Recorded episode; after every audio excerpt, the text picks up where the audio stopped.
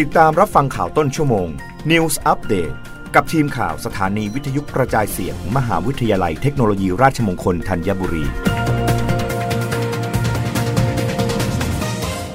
รับฟังข่าวต้นชั่วโมง โดยทีมข่าววิทยุราชมงคลธัญบุรีค่ะ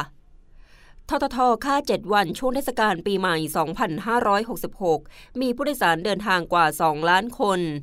นายนิตินัยสรีสมรรถการ กรรมการผู้ในการใหญ่บริษัทท่าอากาศยานไทย จำกัดมหาชนหรือทอทอกล่าวว่าในช่วงเทศกาลปีใหม่ 2566 ทอทอได้เตรียมความพร้อมรองรับการเดินทางของประชาชน ผ่านสนามบินทั้ง 6 แห่งได้แก่ ท่าอากาศยานสุวรรณภูมิ ท่าอากาศยานดอนเมือง ท่าอากาศยานเชียงใหม่ ท่าอากาศยานแม่ฟ้าหลวงเชียงราย ท่าอากาศยานภูเก็ต และท่าอากาศยานหาดใหญ่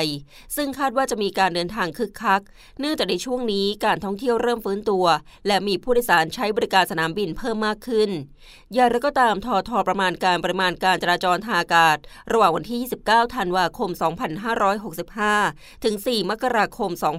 2566ณสนามบินทั้ง 6 แห่งของทอทอ โดยคาดว่าจะมีผู้โดยสารประมาณ 2 ล้านคน เพิ่มขึ้นร้อยละ 171.28 เมื่อเทียบกับปริมาณการจราจรทางอากาศที่เกิดขึ้นจริง ในช่วงเทศกาลปีใหม่ 2565 แบ่งเป็นผู้โดยสารระหว่างประเทศประมาณ 1 ล้านคน เพิ่มขึ้นร้อยละ832.51 ผู้โดยสารภายในประเทศประมาณ 1 ล้านคน เพิ่มขึ้นร้อยละ57.05 ขณะที่เที่ยวบินประมาณ 12,190 เที่ยวบิน เพิ่มขึ้นร้อยละ87.01 แบ่งเป็นเที่ยวบินระหว่างประเทศประมาณ 5,340 เที่ยวบิน เพิ่มขึ้นร้อยละ260.53 เที่ยวบินภายในประเทศประมาณ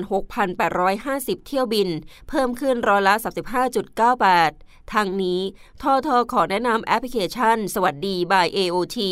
ที่ผู้โดยสารสามารถเช็คข้อมูลและสถานะเที่ยวบินแบบเรียลไทม์พร้อมระบบแจ้งเตือนแบบอัจฉริยะเมื่อใกล้เวลาเดินทาง เช็คสถานะกระเป๋าเดินทาง จองที่จอดรถ จองรถแท็กซี่ ค้นหาข้อมูลรถสาธารณะ รวมถึงร้องเรียนและติชมการให้บริการ และฟังก์ชันใหม่ล่าสุด Q Times ช่วยวางแผนการเดินทางให้ง่ายขึ้น รับฟังข่าวครั้งต่อไปได้ในต้นชั่วโมงหน้า กับทีมข่าววิทยุราชมงคลธัญบุรีค่ะ รับฟังข่าวต้นชั่วโมง News อัปเดตครั้งต่อไป กับทีมข่าวสถานีวิทยุกระจายเสียง มหาวิทยาลัยเทคโนโลยีราชมงคลธัญบุรี